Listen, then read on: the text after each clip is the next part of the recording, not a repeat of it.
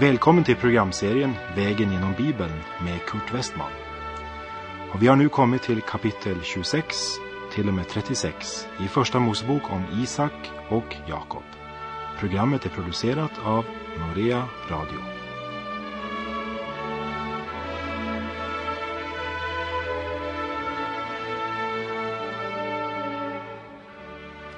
Ja, vi avslutade förra programmet med de sista verserna av Första Mosebok kapitel 31. Där de två bedragarna, Laban och Jakob, blev eniga om att hålla sig långt från varann. Laban sa om den stod som blev rest där de möttes i Gileads bergsbygd. Och stoden må vara ett vittne, att jag inte ska dra till dig förbi denna stod och att inte heller du ska dra till mig förbi denna stod med ont uppsåt. Ordspråket att eh, lika barn leker bäst stämde inte överhuvudtaget när det gällde skojarna Jakob och hans morbror Laban. De blir eniga om att gå var sin väg och därmed har vi kommit till kapitel 32 i Första Mosebok. Och det utgör absolut ett av höjdpunkterna i Jakobs liv. Ja, man kan säga att det blev vändpunkten för Jakob. Inte så att vi ska betrakta det som Jakobs omvändelse. För eh, även om hans liv och agerande hos Laban var präglat av köttet så var han trots allt fortfarande en Guds man. Det är därför vi ska vara mycket försiktiga med att bedöma vem som är en kristen och vem som inte är det. Det är många människor som ser ut som om de inte var kristna, men jag är ganska säker på att de är det. Om de är det eller inte, det är Guds sak att bedöma. De uppför sig inte kristet, helt enkelt. Det är inget i deras liv som stadfäster att de är kristna. Under de 20 åren hos Laban var det inte heller hos Jakob något i hans uppträdande som stadfäste att han var det. Bortsett från någon sällsynt gång då Herren uppenbarade sig för honom och han svarade på ett eller annat. Men Abrahams barnbarn Jakob är Guds representant och Guds vittne i världen. Men han hade varit ett dåligt vittne och han kan inte fortsätta på det sättet. Och Gud kommer att ha ett uppgör med honom. Herren fostrar oss, han gör det. Som det står i Hebreerbrevets tolfte kapitel och vers 6. Ty den Herren älskar, den tuktar han, och han agar strängt varje son som han har kär. Jakob har under 20 år upplevt många prövningar och också många besvikelser, felslagna förhoppningar. Hos sin morbror Laban gick han så att säga i de hårda slagens högstadiestudie. Där var det Laban som var studierektor och det tog Jakob 20 år att få sin examen och han slet verkligen hårt för den. Den gamle Laban ändrade villkoren tio gånger. För varje två år så fick Jakob en ny kontrakt med Laban och den var alltid till nackdel för Jakob. Det var Jakobs erfarenhet med denne man. Han kommer nu till en prövning eller test där Gud ska ha ett uppgör med Jakob därför att Jakob ska representera Gud. När Jakob lämnade sitt hem var han på flykt från Gud. Men nu börjar Gud verkligen att tränga sig på i Jakobs liv. Som en överskrift eller inledning till Första Mosebok kapitel 32 skulle jag kunna använda orden från profeten Jesaja i kapitel 40 och vers 29. Han ger den trötte kraft och förökar den maktlöses styrka. För det blir Jakobs erfarenhet. Och vi läser Första Mosebok kapitel 32, vers 1 och 2. Men när Jakob drog sin väg fram mötte honom Guds änglar och då Jakob såg dem sade han detta är Guds skara. Och han gav den platsen namnet Mahanaim. Gud tar verkligen itu med Jakob för att föra honom dit där livet bär frukt och till ett liv i verklig tjänst för Gud under Guds smörjelse. Vi läser verserna 3 till 5. Och Jakob sände budbärare framför sig till sin broder Esau i Seirs land på Edoms mark. Och han befallde dem och sade, så ska ni säga till min herre Esau. Din tjänare Jakob låter säga, jag har vistats hos Laban och dröjt kvar där ända till nu. Och jag har fått oxar, åsnor, får, tjänare och tjänarinnor. Och jag har nu velat sända bud för att låta min herre veta detta, för att jag må finna nåd för dina ögon. Denne man, Jakob, han är fortfarande smart, eller hur? Han eh, kan inte låta bli att själv ordna upp, trots de erfarenheter han har gjort under 20 bittra år hos Laban. Han är på väg tillbaka till sitt hemland och han eh, minns hur han för 20 år sedan med knapp marginal räddade sig undan sin bror som var full av hat och mordlust. Lägg märke till hur Jakob sänder sina tjänare och ger dem klara instruktioner vad de ska göra och säga. Så ska ni säga till min herre Esau. Av allt otroligt i Jakobs liv, hör det här. Min herre Esau. Och sedan ska tjänarna referera till honom själv som tjänaren Jakob. Den vinklingen har vi aldrig hört från Jakobs mun tidigare. Han hade manipulerat sig till förstfödslorätten och genom lögn stulit faderns välsignelse. Han hade verkligen varit en bedragare, men nu är det en annan ton vi får höra. När Jakob skulle beskriva sin tid hos Laban så sa han i kapitel 31 att om dagen förtärdes han av hetta och om natten av köld. Sömnen flydde från mina ögon. Det var inte en hård vecka av sitt liv han talar om, inte en månad eller ett år. Det var tjugo sådana år. Vad hade Jakob lärt genom sina svårigheter? Jo, detta. Min herre Esau och din tjänare Jakob. Och vi läser i vers 6. När sedan budbärarna kom tillbaka till Jakob sade de, vi träffade din broder Esau som redan drar ut mot dig med 400 man. Det budskapet skrämde verkligen Jakob, för han hade ingen aning om vad det skulle betyda. Och Esau gav visst inte tjänarna någon vink om det heller. Kanske frågade Jakob sina tjänare, kunde ni se om han verkade bitter på mig? Nej, svarar tjänaren han. Han verkade närmast glad över att få höra att du var på väg hem. Men det sa egentligen inte något för Jakob. Att Esau var glad, det var kanske bara glädje över att äntligen få hämnas. I alla fall så blev Jakob mycket förskräckt och greps av ångest. Och vi läser i vers 7 och 8. Då blev Jakob mycket förskräckt och greps av ångest och han delade sitt folk och fåren och fäkreaturen och kamelerna i två skaror. Ty han tänkte, om Esau överfaller den ena skaran och slår den, så kan dock den andra skaran undkomma. Han har panik för det är uppgörets stund som har kommit. Du kan säga att det är hans synder som nu har hunnit ifatt Jakob. Och så tyr han först till sina smarta beräkningar och han delar djur och människor i två grupper.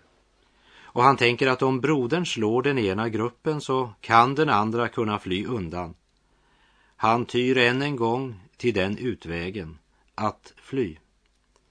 I det här ögonblicket tror jag att det är många tankar fram och tillbaka hos Jakob. Och låt oss lägga märke till vad han gör. Vi läser i vers 9 och 10. Och Jakob sade, min fader Abrahams Gud och min fader Isaks Gud. Herre, du som sade till mig, vänd tillbaka till ditt land och till din släkt, så ska jag göra dig gott. Jag är för ringa till all den nåd och all den trofasthet som du har bevisat din tjänare. Ty jag hade inte mer än min stav när jag gick över denna jordan, och nu har jag förökats till två skaror. Nu vänder sig Jakob till Gud. Ja, han ropar till honom från det grundlaget att han är fader Abrahams Gud och hans fader Isaks Gud. Nu börjar vi se en förändring hos Jakob. Det är första gången jag överhuvudtaget har hört honom säga jag är för ringa. I en annan översättning står det jag är ovärdig. För första gången inser han verkligen att han är en syndare i Guds ögon. Visste du att det finns ganska många som bekänner sig som kristna men som aldrig erfarit och förstått att de är syndare? I många år umgicks jag med en man som verkligen irriterade sig på att jag sa att han var en syndare. Han berättade för mig allt det han hade gjort och att han hade blivit frälst och att han inte alls var någon syndare. Men hör här, min kära vän, han är verkligen en syndare. Vi är alla syndare, frälsta av nåd. Så länge som vi lever på den här jorden så har vi vår gamla natur som inte ens passar i Guds himmel. Och Gud kommer heller inte att låta den komma dit. Kurt Westman kan inte komma dit. Det är därför Gud har givit mig en ny natur. För den gamla var det inte ens möjligt att reparera eller förbättra. Och nu börjar denne Jakob att säga att han inte är värdig, att han är för ringa. När en människa vänder sig till Gud med den utgångspunkten kommer han att upptäcka att Gud vill ha förbindelse med honom. Jakob är hjälplös. Han står inför Gud, förtvivlad och vet inte vad han ska ta sig till.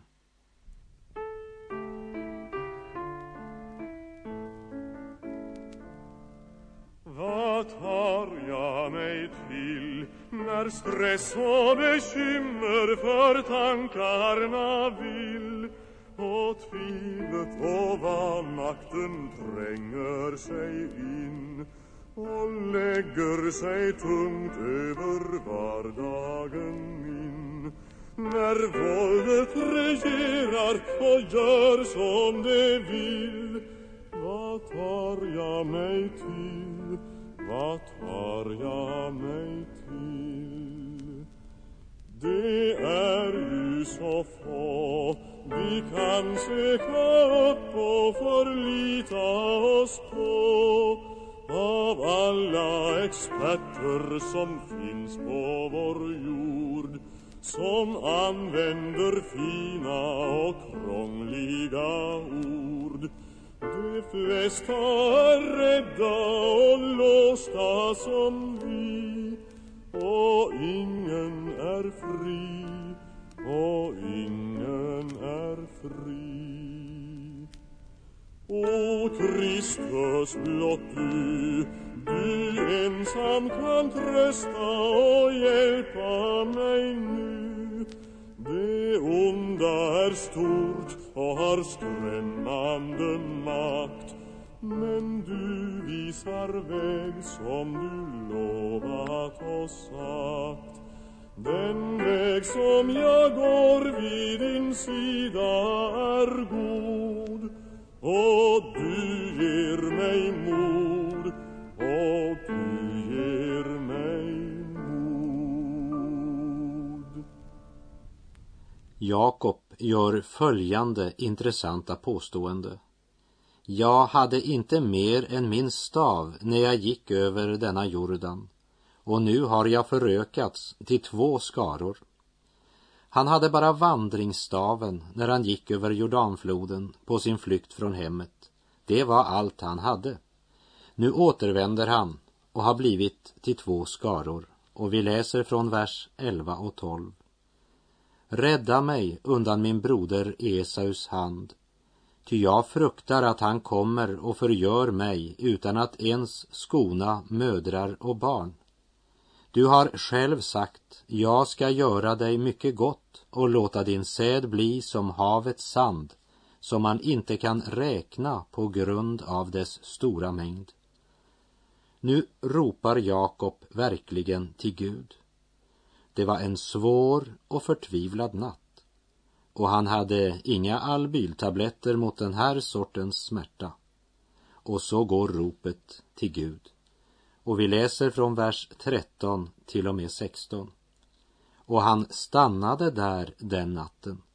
Och av det han hade förvärvat tog han ut till gåvor åt sin broder Esau 200 getter och 20 bockar, 200 tackor och 20 vädurar, 30 kamelston som gav di tillsammans med deras föl, vidare 40 kor och 10 tjurar samt 20 åsninnor med tio föl. Och han lämnade detta i sin tjänares vård, var jord för sig, och sade till sina tjänare, Gå framför mig och låt ett mellanrum vara mellan jordarna. Ja, nu är han ganska generös med det som han så ivrigt försökt lura till sig under 20 år hos Laban. Och taktiken är att när Esau möter den första gruppen med Jakobs djur och frågar vad är det här? Då ska tjänaren svara vi kommer med en gåva från din broder Jakob. Så tar Esau emot gåvan och rider ett stycke till och möter en ny boskapsjord, ungefär lika stor. Och så frågar tjänaren, vart skall du? Och tjänaren svarar, vi ska möta Esau med gåvor från hans broder Jakob. Och så svarar han, jag är Esau. Och innan Esau kommer så långt att han möter Jakob och hans familj så har han nog fått dämpat sin aggression. Det är Jakobs strategi. Och vi läser vers 17 till och med 20. Och han befallde den förste och sade, när min broder Esau möter dig och frågar dig, vem tillhör du och vart går du? Och vem tillhör djuren som du driver framför dig? Då ska du svara, det tillhör din tjänare Jakob, det är gåvor som han sänder till min herre Esau, och själv kommer han här efter oss. Och han befallde också den andre och den tredje och alla övriga som drev jordarna.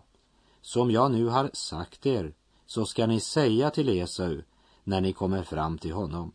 Och ni ska vidare säga, också din tjänare Jakob kommer här efter oss, ty han tänkte, jag vill blidka honom med de gåvor som går före mig. Jakob har bett till Gud och påmint honom om hans eget ord och löfte. Du har själv sagt att jag skulle återvända till mitt land. Du sa du skulle beskydda mig. Men eh, tror han på det Gud har sagt? Nej. Han sätter genast igång med sina åtgärder som avslöjar att han inte alls litar på Gud. Gud hade lovat att han skulle gå med Jakob. Men det är inte nog för Jakob att Gud går före honom. Han är ju osynlig. Jakob vill ha något konkret, något man kan se och ta på. Jakob vill blidka sin bror, som han säger. Jag vill blidka honom med de gåvor som går före mig. Ja, jag tror tyvärr att vi ofta handlar på samma sätt. De flesta av oss bär våra bördor och bekymmer till Gud i bön. Vi lägger det inför Guds ansikte. Jag gör ofta det. Och när vi så är färdiga med vår bön så reser vi oss upp och lägger alla bekymren upp på våra egna skuldror igen. vi litar inte på Gud, eller hur? Vi förtröstar inte på honom som vi skulle. Och vi läser i vers 21. Så kom nu gåvorna före honom medan han själv den natten stannade i lägret. Han eh, tröstar sig till sina gåvor men eh, det ger inte mera trygghet än att han finner det säkrast att själv vänta. Han har inte för bråttom att möta sin bror. Han hade mera hast när han skulle fly från Esau. Ja, hur lätt är det inte att hasta när det gäller att handla eller säga något som sårar en annan människa. Men ska vi gå och be om förlåtelse ja då är vi inte lika snabba och säkra längre. Och Jakob är inget undantag. Vi läser vers 22 och 23. Men under natten steg han upp och tog sina båda hustrur och sina båda tjänstekvinnor och sina elva söner och gick över Jabboks vadställe. Han tog dem och förde dem över bäcken och förde dessutom över vad han i övrigt ägde. Jakob hade nu kommit till det ödsliga och karga bergsområdet nere mellan de två kullarna där Jakobs vadställe ligger. Han är inte lycklig men full av fruktan och tvivel därför att som man sår ska man också skörda. Jakob hade handlat förrädiskt mot sin bror Esau. Gud hade aldrig sagt att han skulle skaffa sig förstfödslorätten på det sättet. Därför att Gud skulle ha gett den till honom.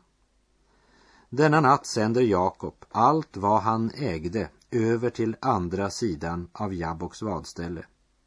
Men personligen blir han inte med över. Och Jakob blev ensam kvar. När det nu plötsligt blir stilla därför att Jakob äntligen är ensam, så tänker han tillbaka på sitt liv, tänker på hur han lyssnade till rösten som fick honom att på ett skamligt sätt bedra både sin far och sin bror. Han tänker på de bittra, hårda och strävsamma 20 åren hos Laban. Och allra mest tänker han just nu på den hämndgirige brodern Esau som med sina 400 man hastar mot Jakob och hans familj. Ja, Jakob tänker på hur han istället för att böja sig för Gud hade lyssnat till sitt eget hjärtas råd och till sin mor Rebeckas råd. Jag undrar om inte Jakob den här natten av hjärtat hade kunnat skriva under på det som Jesaja med profetisk kraft uttalade många hundra år senare och som står i Jesaja kapitel 17, verserna 9 och 10.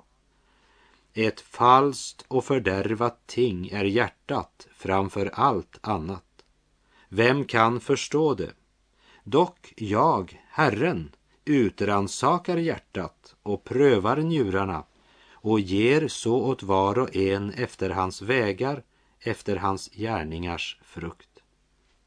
Och människans två naturer strider mot varandra hela vägen. Visserligen vänder sig Jakob till Gud i ödmjuk bön om hjälp. Men han har knappt bett färdigt så är han i full gång med att lägga planer om hur han ska rädda sig själv. Men eh, bön och egna planer passar inte så bra tillsammans. Som det är uttryckt i Galaterbrevets femte kapitel, vers 16 och 17 i Hedegårds översättning. Vad jag vill säga är detta. Lev ett liv som är behärskat av anden, så skall ni inte göra det som er syndiga natur har begär till. Den naturen vill raka motsatsen till det som anden vill. De två bekämpar varandra för att ni inte ska göra vad ni vill. Så att eh, lägga saken framför Gud i bön och samtidigt verkställa mina egna planer, det är helt oförenligt. Ja, vi kan faktiskt inte räkna med våra böner om de bara är ett led i våra planer. Om vi ska sammanfatta Jakobs 20 år hos Laban och fram till det ögonblicket då han står ensam vid Jabboks vadställe så är det fem saker vi ska lägga märke till.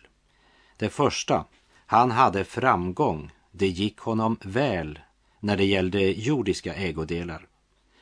Han hade inget annat än sin vandringsstav när han gick över Jordanfloden då han flydde hemifrån. Nu är han en välbärgad man. Det andra, det var att det var strävsamma år. Vi såg i kapitel 31 hur han om dagen förtärdes av hetta, om natten av köld och hur sömnen vek från hans ögon. Han sov sig sannerligen inte till denna sin rikdom. I ditt anletes svett skall du äta ditt bröd. Det var bokstavligen sant om detta Adams barn. Och det tredje, han var en bedragare. Han var inte ärlig. Inte minst i kapitel 30 såg vi hur Jakob med fusk och svek fick sin boskapsjord att växa. Och kanske var det hans samvete som fick honom att lägga tre dagsresor mellan sig och Laban. Och det fjärde, Jakob glömde sitt löfte om att ge Gud tionde. Vid himlastegen i Betel, som det står om i kapitel 28, så läste vi om hur Jakob ger platsen Lus ett nytt namn, nämligen Betel. Betel betyder Guds hus. Och så säger Jakob till Gud, av allt vad du ger mig ska jag ge dig tionde. Men eh, i sin strävan efter jordisk rikedom glömmer han sitt löfte. Och det femte, han reste inget altare i Haran. Som eh, den gamle Kina-missionären Asbjörn Åvik sa, i 20 år glömde den tredje patriarken att resa något altare. Men rännorna och vattenhoarna där han vattnade djuren blev ständigt bredare och längre och de stripiga käpparna av poppel, mandelträd och lönn blev fler och fler. Men inget altare blev rest under dessa 20 år. Alltså, det första, han hade framgång. Det andra, det var strävsamma år. Det tredje, han var oärlig. Det fjärde, han glömde löftet om tionde till Gud. Och det femte, det blev inget altare rest på 20 år. Och där lämnar vi Jakob för den här gången. Och med det så säger jag tack för den här gången. På återhörande om du vill. Herren vare med dig. Må hans välsignelse vila över dig. Gud är god.